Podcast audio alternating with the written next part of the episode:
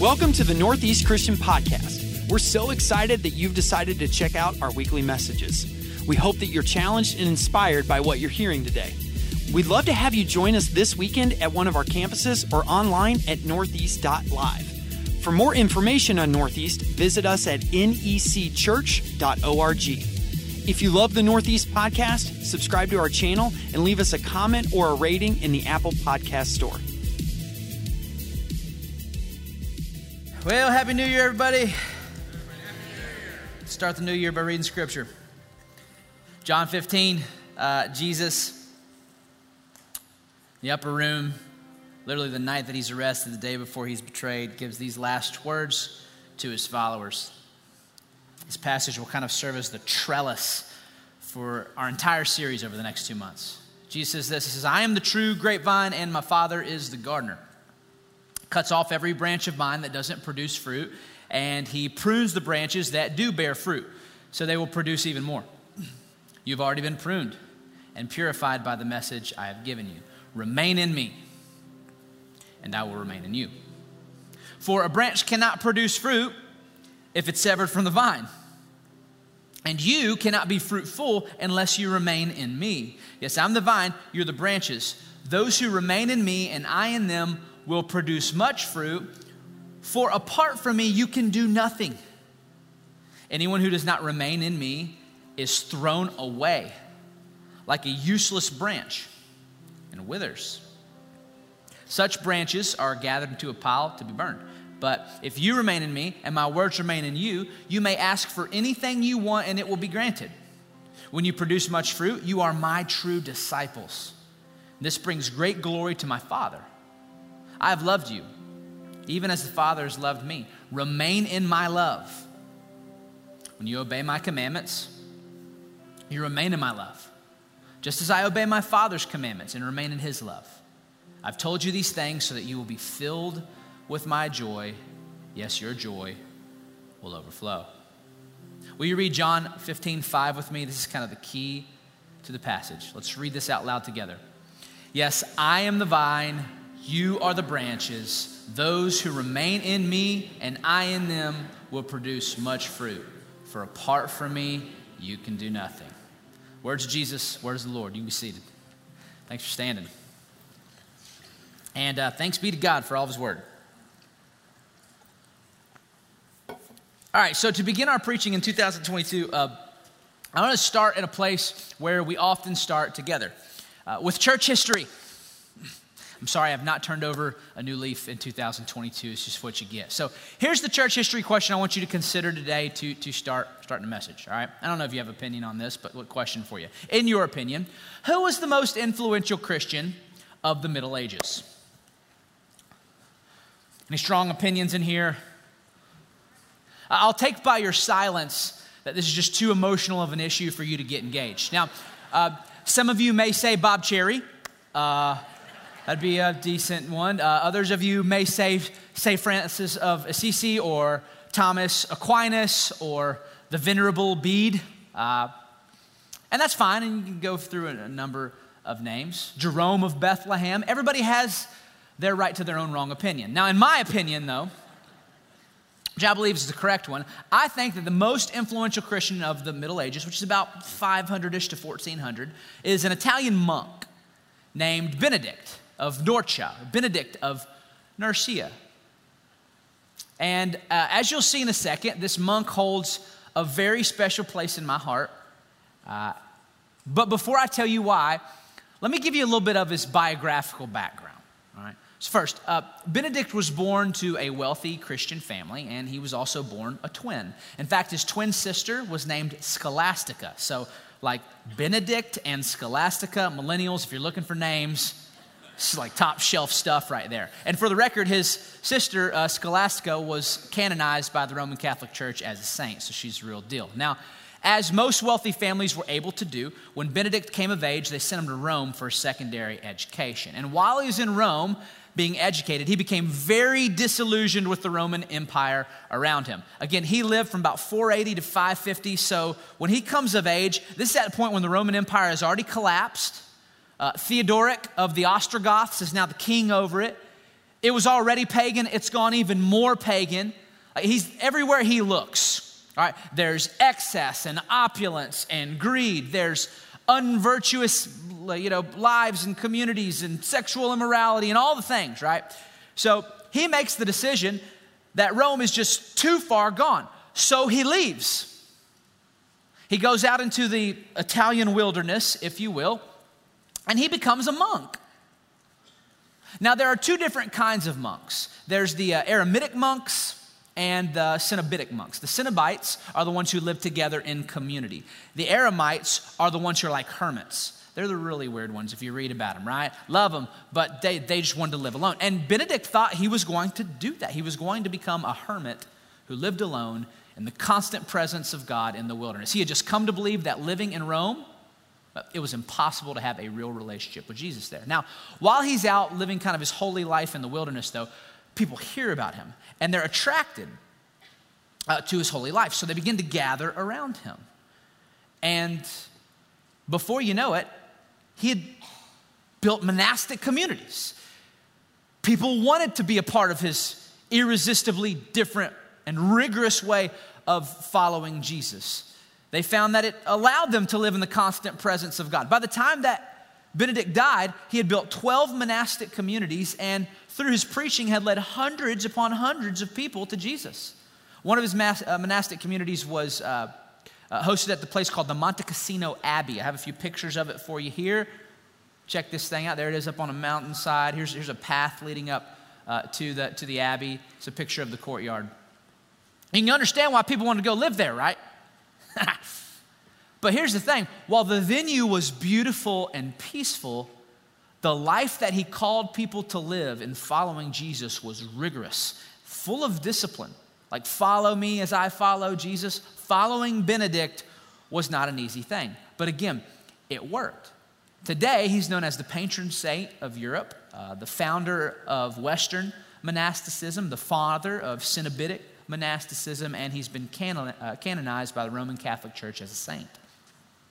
Now, today he's also, and this is how a lot of saints are treated, he, he's also treated as like this Jedi, Yoda like legend. So some of the stories about Benedict are just so good. I could tell you several. Um, if you want to, if you want to read some fun stories, go read about the two assassination attempts on him. They tried to assassinate a saint. Yeah, okay, yeah, you would never believe the kind of things that the, in, in some of the overreactions of the century, you would never believe how they tried to. Anyway, so I, I want to tell you one story though, and this is my favorite one because this is when um, this is when Benedict. Well, okay, you'll see. Benedict's walking down the road one day, and uh, and he runs into a traveling physician. Uh, and uh, as he talks to this traveling physician, he comes to find out that this traveling physician is going to administer uh, medicine to a monk who's sick. But as he starts having this combo, he realizes that there's something up with this traveling physician and that he's not giving him the whole truth. And before you know it, he comes to realize that this physician is not a physician at all, but rather it's the devil in disguise. Now, when he realizes this and the devil realizes that he's been found out, uh, St. Gregory the Great tells us the devil runs, which I think is awesome. Like, what kind of boss do you have to be for the devil to run from you? But Annie up even further, when the devil runs, Benedict decides to run after him. So he's like running after, like white beard flowing in the wind, you know, just majestically. And finally, finally when he finally catches the devil, uh, the devil is now possessed a monk. He wasn't there to administer medicine, he was there to administer spiritual affliction. So, in that moment, the story says that Benedict performs an exorcism in the only way a boss knows how. Does anybody heard the story? He grabs the monk, who is really the devil, and wham! He socks him right in the face. And the devil leaves.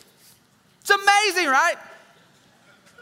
Okay, so um, did, did anybody sing the song when you were in Sunday school, your little kid? Um, if I had a little white box to put my Jesus in. Anybody? Raise your hand if you sing it. Okay, about 20 of us. So what, what was it? I'd take him out and kiss his face and share him with a friend. You don't know this? I feel like a fool. Okay, well, there was a second verse. There's a second verse for those of you who do know this. You remember, who was the second verse about? The devil. If I had a little red box, you made kids sing weird stuff when they're in Sunday school. I'm just saying, a little red box to put the devil in. I'd take him out and. Now, what was your translation? Anybody who's saying, what did you say next? What did y'all say, Travis? Punch his face! Yeah, I was talking to somebody this past week where they said, um, at my church, we said, I'd take him out and spank, spank, spank, and put, I'm like, spank, spank, spank. No, no, no. In Winston-Salem, North Carolina, in Davidson County, all the third grade boys waited for this moment in Sunday school where we got to punch his face. And now I know, like 25 years later, it was blessed by Benedict, one of the saints of the church. What are you even talking about, Tyler? Okay, so this is a medal of Benedict. I think we have a picture of a medal of Benedict. Uh, many Roman Catholics today will wear this on their body because they believe it protects them from poisoning. Uh, you read, read the assassination attempts, you'll, you'll understand. And also the devil, as the story I just showed you uh, tells. I carry it around because it reminds me of Benedict's rule of life which, by the way, is what I believe to be his greatest contribution to mankind. You know what Benedict's greatest contribution was? Most historians will agree. It is not Eggs Benedict, okay? It's not named, it's not even named after him. It's, it's the Benedictine rule of life. The rule of life written by St. Benedict. This is an English copy of it. Uh, it's uh, 96 pages long, it's pretty short. It has 73 chapters, and each chapter is like a page, though so you can read it real quick. And basically, Benedict wrote this to help form, shape, and guide the communities that he lived in to live in the way of Jesus. It would help people live constantly in the presence of Jesus. It would help people allow Jesus to invade every second of their day so they could constantly be formed in Him. And I'm going to go ahead and tell you right now the impact of this on Western Christianity and really Western civilization is incalculable brief summary of the sort of things that you'll find in Benedict's rule. Uh, first, he forbade anyone who entered into his community to have private ownership of anything, no accumulation of wealth or possessions. Five hours a day they had to do productive work. Two hours a day, minimum, uh, you had to spend time in reading. There were several times of day, for the record, let's bring that reading rule back. Come on. For several times of day of daily prayer. Uh, you were uh, charged with regular acts of charity, and it demanded all sorts of virtues from you theological virtues like love for God and remembrance of His mercy, humanitarian virtues like care for the poor, clothe the naked, love thy enemy, bury the dead. Um, and also, it offered wise advice don't drink too much wine. Don't talk too much. Reconcile with your brother or sister quickly. It's a, it's a really beautiful book. And again, its impact is beyond what you'd ever believe. Now, Tyler, why in the world are you talking about Benedict and this rule? Well, here's how this gets personal for me. What many of you don't know is that in the year 2005, you can do the math and calculate my age. I was 19 years old. I started my freshman year of college at uh, liberal arts school just south of Charlotte, North Carolina, called Belmont Abbey College. Belmont Abbey. And you can hear it in the name. It was an abbey. This is, a, can you go back to the previous one? This first picture right here is a picture of the basilica there. It was in the 90s, I think, named a minor basilica by Pope John Paul II, which was a big deal. Behind it, you can see it's the living quarters for 30 Benedictine monks who lived on the campus and served the campus. The next picture is a picture of Abbey Lane. It's where I walked to go to classes every day. I think it's one of the most beautiful little roadways on any college campus you will find. When it snowed, oh my goodness, just beauty. And uh, this is a picture of the seal in the middle of campus. You can see one of the monks, that's Father Christopher, walking right there with his black habit on. Uh, and uh, the legend was if you stepped on the seal, it was bad luck. So none of us ever stepped on it. But beautiful, beautiful place. Now, when I went to Belmont Abbey, as a freshman, I went there to play baseball, and I don't know, I thought I'd maybe do pre law or something and become a lawyer. By the time I graduated four years later, I had a degree in theology from a Catholic school, which was eye opening in so many beautiful ways. I had three years of ministry experience and a big heart for the local church. That place shaped me. The land was actually purposed, uh, purchased and uh, and founded as an educational center and a religious community by Benedictine monks in the late 1800s. They wanted, to, they wanted to be a religious community that educated youth. Fast forward 120 years later, there I was graduating as a part of the legacy of these monks. My freshman year, there was a freshman symposium class. Every freshman had to take it, three hour credit, where we had to read and study the rule of St. Benedict. I was acquainted with him far earlier than I wanted to be in life. Uh, the monk's role was simply to follow the rule of Benedict and serve the campus. So some of them tended the grounds. Uh, there was one who was a cross country coach, and several were professors. As I mentioned him earlier, one of my favorite professors was Father Christopher. He uh, was one of my theology profs, and he took a special liking to me. You gotta understand, I was very peculiar to them. Okay, I was the first Protestant ever in their theology program. It only had Catholics up to that point. And I came from like a small little country slice of evangelicalism, right? So, like, it was just, it was, an interesting uh, mixing of, of two worlds. They're so charitable to me. Father Chris would invite me for espresso. We'd talk theology. Come to my ball games. He also didn't cut me slack, though. I think he graded my papers harder because if I was going to disagree with him, and his theology, I better dot I's and cross T's. There were times where I would uh, accidentally, Father, fall asleep in his, his class, and, and he would come by and whack me on the head or kick me on the leg. It was one time he knocked me out of my desk. He kicked me so hard. I cannot, cannot lie to you. And by the way, if you read the rule of St. Benedict, you'll know that that is some old school Benedictine discipline. It is in the rule, right? But I'm, I'm grateful for it. They were so charitable to me. In my time at Belmont Abbey, I learned that the kingdom of God is so much bigger than the slice of it that I grew up in. Something that's really important for all of us to learn. Now, again, why am I going on on this? Well, here's why. Because when I was there, me and my classmates thought that these monks were weird, peculiar to say the least. They were kind and sweet people, but what they had given their lives to, you only get one life. You get one. And they were walking around campus wearing these black habits. It's like a, a long hoodie with a rope around their waist. They'd taken vows of celibacy, which at 19, that seems insane. And, and they would spend hours upon hours of their day in silence and solitude, stillness, quiet. It was just strange to us. Fast forward 15 years later, and I think these Benedictines may have the corner of the market on how to live a life with God. Now, I am not suggesting today that we all become nuns and monks. Hear me out here.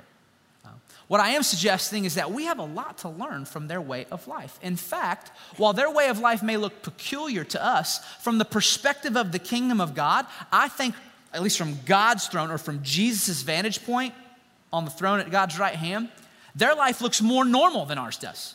With what they give their time and their attention, their hearts, their days to. Yeah, they may look different to the world. That's part of the problem with us. We look no different than the world. Spend our money in the same way, live in the same houses, listen and watch and consume the same content, live the same sort of lives. So I, I think there's something to this. Now, if I had to boil down kind of uh, my opinion, the secret ingredients that we could learn from the Benedictines, I would boil them down to three points. Will you repeat these three after me? First, repeat after me. Uh, I'm not going to be owned by hurry. Second, uh, I'm not going to be formed by popular culture. And uh, third, I'm not going to follow alone. That's where we're heading over the next two months with this series, Unhurried Rhythms. Today, I want to introduce these three to you. First, I'm not going to be owned by hurry. Uh, John Ortberg is one of my favorite Christian writers. You may have heard of him before. Um, who, who, who was this man? Or is it who is this man? I don't know, go buy the book. It's one of the most impactful books for me personally ever. Ortberg wrote it. Now, Ortberg recounts this story in a lot of his uh, a lot of his writings of an encounter he had with his mentor, Dallas Willard. He, he says he's at the height of his career at this point. He's a best selling Christian author, he's a teaching pastor at one of the most influential churches in the world. He had young kids, like life full. Life is just up and to the right. all the speaking requests, all the writing requests, so full of doing for God. But he says, um, he recalls from this period that in the middle of all this doing for God, he had lost his ability of being with God. He was seen as a spiritual guru by the world, but he hit a lid, if you will, in terms of his own spiritual maturity process. So he calls up Willard, uh, his mentor, who just so happens to be one of the great thinkers and philosophers of the 20th century. And this is the conversation that they have. He says, I told him about the present condition of my heart as best as I could discern it. What I need to do, I asked him, to be spiritually healthy. Long pause. And Ortberg recalls that Willard was famous for, for pausing. Just a long, uncomfortable time. It's a long pause. You must ruthlessly eliminate hurry from your life, he said at last. Another long pause. Okay, I've written that one down. I told him a little impatiently. That's a good one. Now, what else is there? I had many things to do. And this was a long distance call. Y'all remember those? So I was anxious to cram as many units of wisdom into the least amount of time as possible. Another long pause. There is nothing else, he said. You must ruthlessly eliminate hurry from your life. Now, I believe Willard is right in this cultural moment. I believe that hurry is one of the great enemies to spiritual life of our day. In fact, I would go as far to say that hurry is one of the underlying issues beneath all of the other issues in our culture. Think about it our workaholism, what's underneath that? Our mental and physical unhealth, Hurry is one of the things underneath that. The disintegration of the family, the epidemic of loneliness,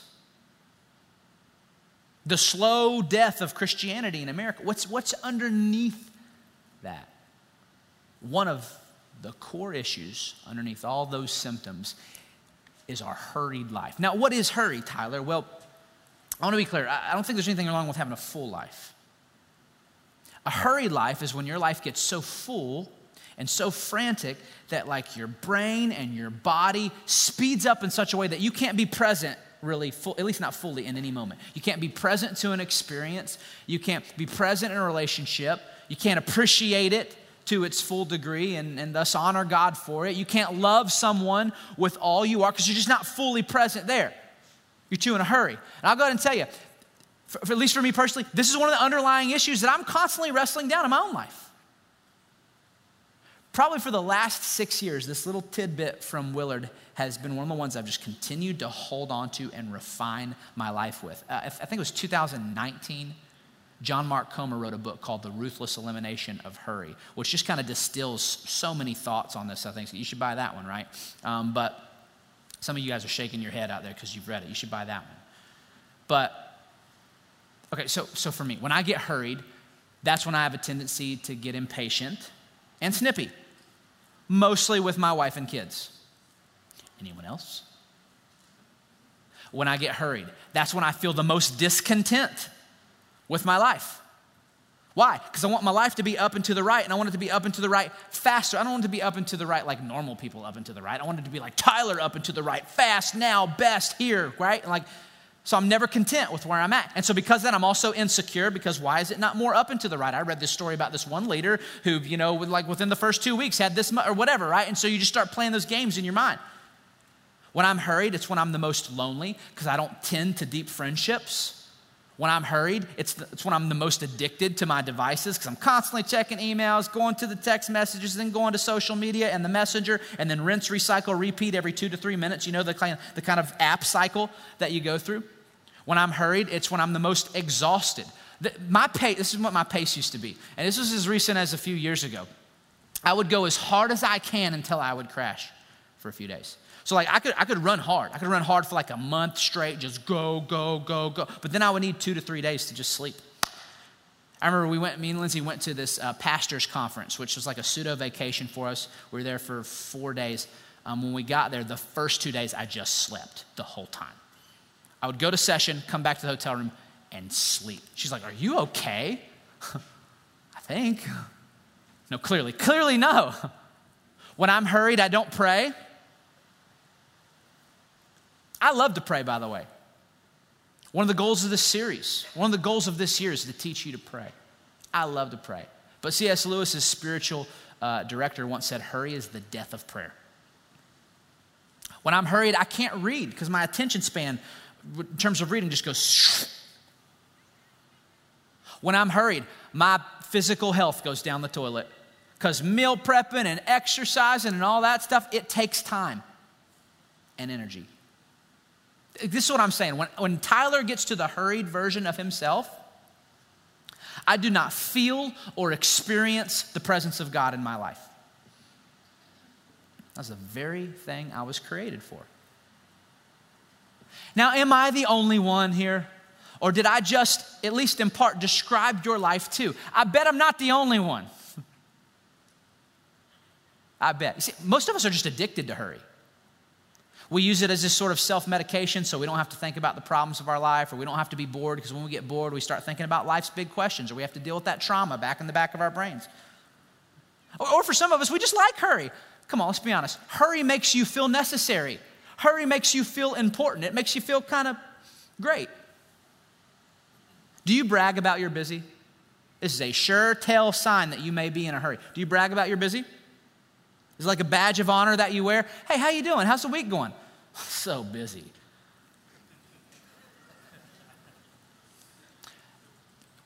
What I'm trying to create, at least among the, the staff that I rub shoulders with the most often, is that we don't affirm that anymore. If I say, hey, how you doing? And you say, whew, busy, too many times, then my response to you is, I'm not impressed. because that's not how God's called us to live. Oh, here's one. Do you ever lie about your busy? Your hurry? Think about how deformed your heart is when you feel like you have to lie about being busy. I used to have a coworker who would do this all the time. They would talk about how busy and crazy their schedule was, and I'm like, I know your schedule. You're really not actually that busy. But but but they would they would like exaggerate it and whip it up. And I would think to myself, why do they feel like they need to do that? I guess it was to get either the pity or the admiration of others. Do you ever lie about your hurry? Think about the unhealthy relationship that's there with that. Look, here's the key, y'all. It's not Jesus. Hurry is not Jesus. All it takes is a cursory re- reading of his life to see how, how full his life was, but how unhurried of a pace he actually lived at. Uh, first, did you know that for the first 30 years of Jesus' life, basically lives in obscurity. Like, how much do we know about Jesus before his ministry? Not all that much. We know that he was a craftsman by trade, which means he worked with his hands, and then it took time. It took time for him to build stuff. Then, when he starts his ministry, on your mark, get set, go. How does he start it? With like a Billy Graham crusade where thousands come to Jesus in a full schedule? No. On your mark, get set, go. He goes out into the wilderness and prays and fasts and fights the devil. Guy's not in a hurry. If you read his teachings, he's consistently saying things like, oh, Uh, not yet, or mysteriously slowing people down, like, yeah, I know I just did this amazing life changing miracle for you, but tell no one about it. We don't get this thing fired up too quickly. It's interesting, if you read John chapter 2, it seems like his mother almost forces his hand to do his first miracle. Have you ever read this story? John 2, water to wine in Cana. It's like Jesus, like, it's not my hour, mom, I'm not ready okay? And his mom's like, do it for mama, okay? And he's like, fine. And on, on your mark, get set, go. He's just off into his ministry almost before he's ready. He's constantly allowing interruptions. He's often found sharing long meals. He invests in three, uh, he invests uh, for over three years in just a few disciples. He's consistently spending time in prayer and seclusion. And at the heart of his teaching is love, peace, joy, and life. And I have found that when I'm hurried, I'm the most unloving, unpeaceful, unjoyful, unlife giving version of Tyler. So, look, if Jesus' great command is love, if Jesus was love in the flesh, then what do we learn? Well, we learn that love walks at the pace of slow. Jesus was unhurried. And as his followers, repeat after me I'm not going to be owned by hurry. You liars. It's an aspirational goal, I know, but that's what we're after in this series. Second, I'm not going to be formed by popular culture. I'm not going to be formed by popular culture. Okay, so uh, one of the big critiques of the monastics, especially by evangelical armchair quarterbacks 1,500 years later, was that they didn't care enough about evangelism. They abdicated their evangelistic responsibility by leaving the lost and leaving the sinners and going off into the wilderness, right? And I think there is some truth to that. Some. But you gotta understand this. Guys like Benedict, they, they were highly evangelistic. You read his story, he led hundreds of people to Christ by his preaching. He had just come to a place where he believed that no human being, no matter their level of spiritual maturity, could live in the Roman Empire without being deformed by it. It had just gotten that bad. And there are many Christian thought leaders today that believe that Western society has gotten that bad. It's reached kind of this, I don't know, tipping point at the edge where, because of big data and big tech, the way that society is capable of manipulating our thoughts and manipulating our behavior, it's just dangerous. It's profoundly more dangerous than any of us are willing to admit. Most of us, uh, most of us recognize at this point. It's a, it's a really scary town to live in. Think about how this has bewitched people that you love. People in our country. Think about how far right the right has gotten and how far left the left has gotten, and how sometimes you sit and you read the headlines or you watch what's getting retweeted and you're like, how did it get there? Think about how human ideologies and philosophies have just captured people that you love. Politics, secularism, individualism, consumerism, materialism nationalism, the sexual revolution, white supremacy, whatever it is, it's pulling people, capturing people, and directing their lives. Uh, I, you, the stories I could tell you over the last 18 to 24 months is to watch how people have just flipped. It's like a switch flipped in their brain, or something happened to them. Like, who? I don't even know who you are anymore. One of the things that I feel like we're consistently dealing with right now as pastors is people who are Jesus followers. Some of them have been Jesus followers their whole, whole life. They're well meaning, good people, but they're living out of a set of assumptions that are contradictory to the kingdom of God. But then they're taking like random scriptures or random stories from Jesus' life, co opting them, and using them to baptize this human philosophy that they're living out of. It's like, how do you, how do you even deal with that? I think one of the issues is we've just underestimated the enemy. Underestimated him. So, from the perspective of the New Testament, and this may be weird or off putting for some of you, from the perspective of the New Testament, we're in a spiritual war. There's spiritual warfare threaded throughout. Jesus believes this, Paul believes this. You just can't deny it when, when you read the New Testament. We are at, at, at war. Uh, now, the war is not against people, those people on that side of the issue. The war is, according to the scripture, is against the powers and the principalities behind those people. It's a spiritual war. So there is an enemy. His name's the Satan, the devil. He inhabits with his demonic hordes and good spiritual entities a spiritual dimension just out of our sight, and it impacts the material dimension that we live in. That's the perspective. Oh, and the perspective is also that the devil is more beautiful than you'd ever think, but he's also more crafting and cunning and scheming than you'd ever think. And he has a strategy to destroy every individual in this room, every family in this room, every church, every community, and every nation. And right now in your life, he's passing off lies as truth. He's that good. And we're almost helpless, defenseless against him without the power of the Holy Spirit inside of us. It's a war. Right? According to the New Testament, we can't fight this war passively. It's a war, right? You have to be on the offensive, you have to be on the defensive. You have to attack, you have to resist. The question is, though, when you look at your life, how much resistance is there? Are you putting up any walls of resistance?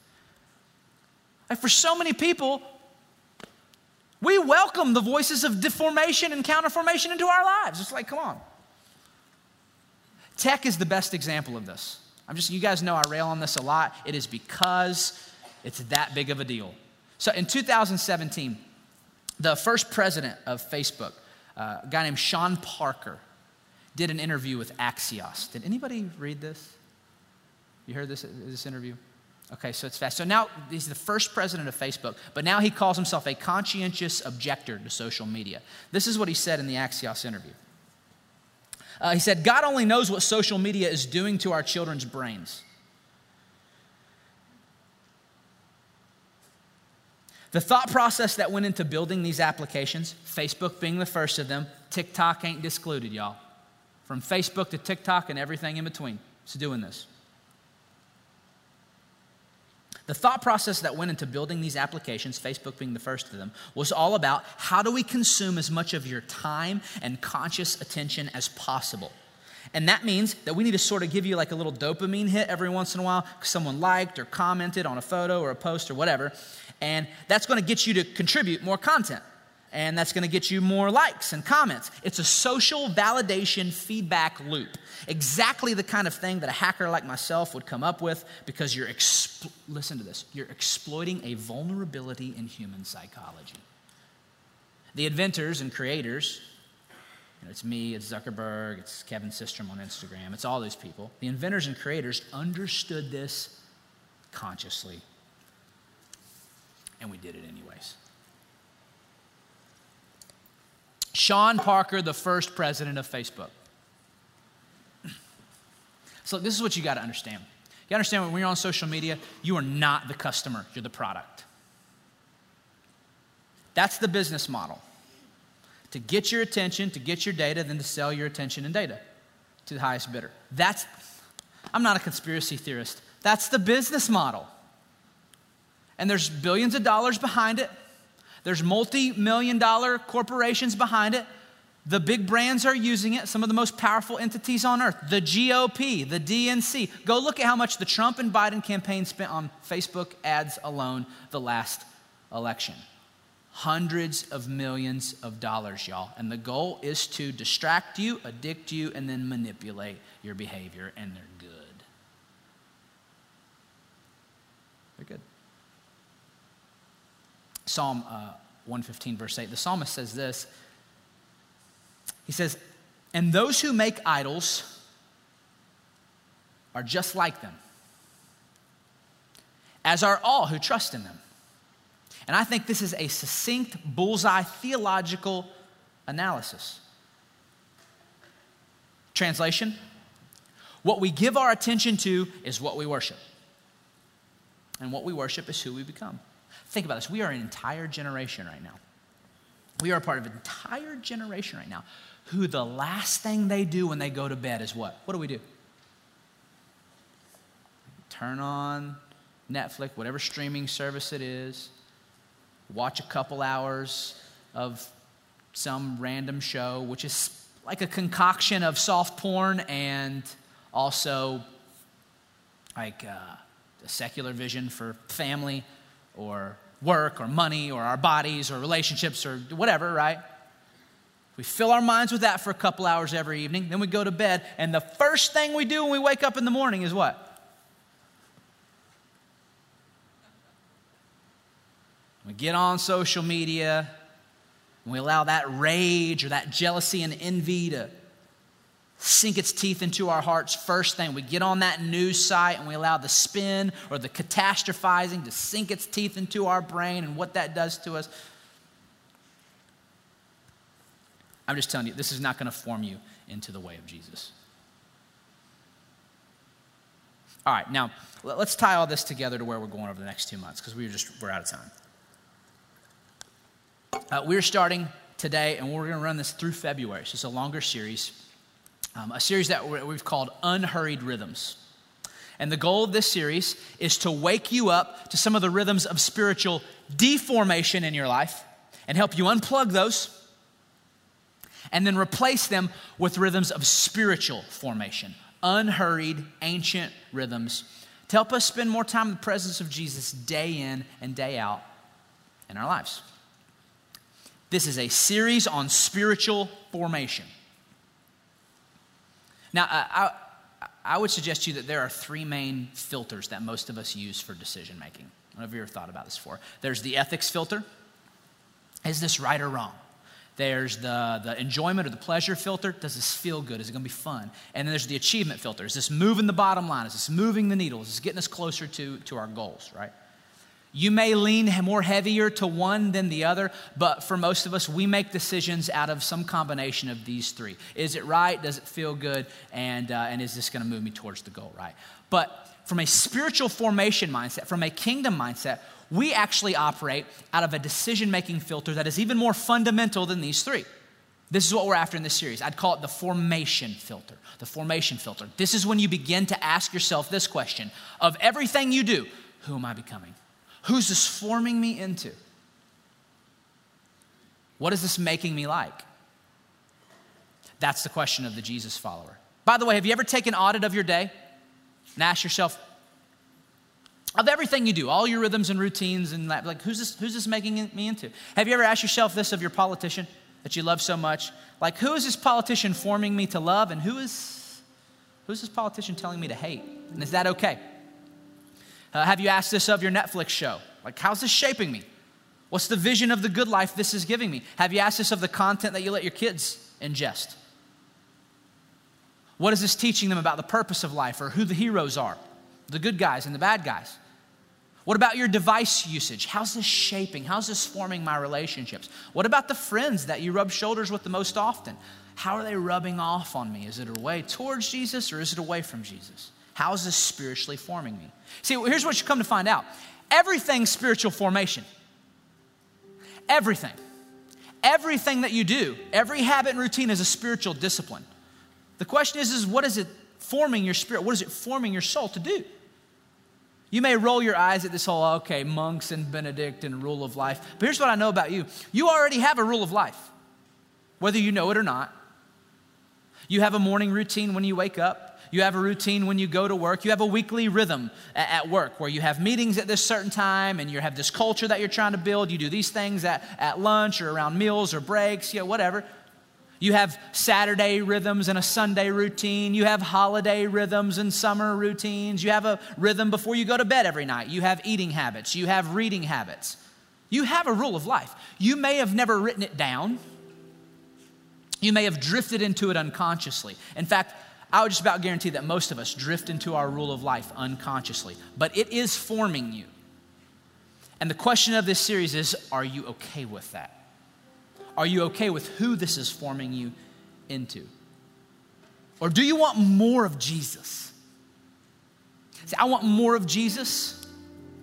I would like to know what it's like to give him every moment of my attention. I'll never get there this side of heaven, but I'd like to try. If you'd like to go there, then I would invite you to go on this journey with us. It's going to take devotion, a deep love for Jesus. It's going to take courage, a willingness to live a peculiar way of life. It's going to take discipline, willingness to unplug bad habits and plug in new, better, more godly habits. But if you've ever wondered what it's like to be like Peter, Andrew, James, or John following Jesus, well, this is kind of what we're after in this series. So here's how I'd like to close. Would you repeat after me? uh, the following points of direction for our series. Let's just repeat this again. I'm not going to be owned by hurry. I'm going to walk with Jesus at the pace of love. I'm not going to be formed by popular culture. I'm going to let the rule of Jesus rule me. I'm not going to follow alone. I'm going to live in community with other Jesus followers. It's a beautiful way of life. Because Christianity is a team sport. Uh, just to turn you on to this, starting tomorrow on all of our social media accounts, we'll be posting like blogs and write ups from our staff every day to help kind of guide you through this series and introduce you to some of these unhurried rhythms that we'll be teaching through. So I hope you'll check it out. If you're not on social media, good for you. Uh, it'll also be posted on our sermon site online. So if you go to our website and click like the watch on demand, but it'll be posted there with the sermon so you can find it there. I want to close by reading you a quote from the Rule of Benedict, and then we'll take communion and go off to worship in our everyday lives. Uh, so Benedict did this interesting thing. If you wanted to join one of his communities, you had to go through like a year long process to make sure that you're sure. And part of this process, twice, someone read the rule of St. Benedict to you. And in the prologue, the introduction to it, he had this, this line that he would read over, uh, over, over those who wanted to join. This is a daunting, this is a rigorous rule, mind you. So it's kind of like a word of both of both reality but also reality check. This is what he, he wrote. He said, Do not be daunted immediately by fear and run away from the road that leads to salvation. It's bound to be narrow at the outset. But as we progress in this way of life and in faith, we shall run on the path of God's commandments, our hearts overflowing with the inexpressible delight of love. Never swerving from his instructions, then, but faithfully observing his teaching in the monastery until death, we shall through patience share in the sufferings of Christ, that we may deserve also to share in his kingdom. Amen. Translation, he says, The road is hard, but the inexpressible delight of love is worth it. So I hope you'll come on that journey with us.